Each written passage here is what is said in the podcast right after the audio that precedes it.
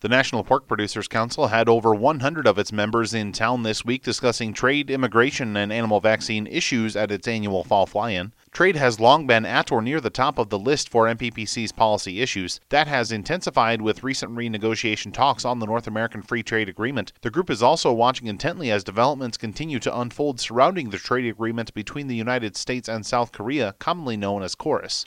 NPPC President Ken Maschhoff says maintaining tariff free access to Canada and Mexico is the group's top priority. We're talking about our number two and our number four trading partner in Mexico being number two, Canada being number four on the globe. We're also sent uh, people to the Hill to ask Congress to express to the President Trump and the administration the importance of keeping KORUS.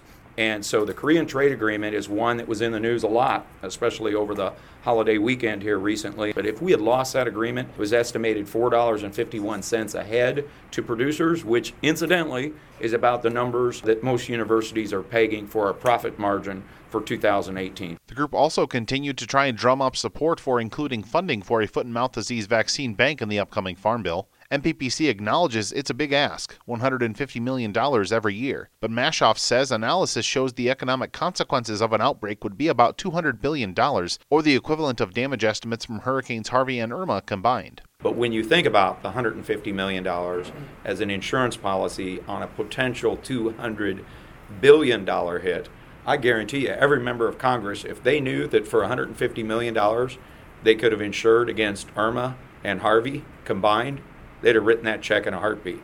Liz Wagstrom is NPPC's chief veterinarian. She says the request is representative of what the bank really needs, and funding the request short of that would lead to difficult questions about things like which strains would not be included in the vaccine bank. NPPC members also lobbied in favor of a visa system that establishes a legal and productive workforce to address what they consider to be a serious labor shortage. Reporting for AgriPulse, I'm Spencer Chase.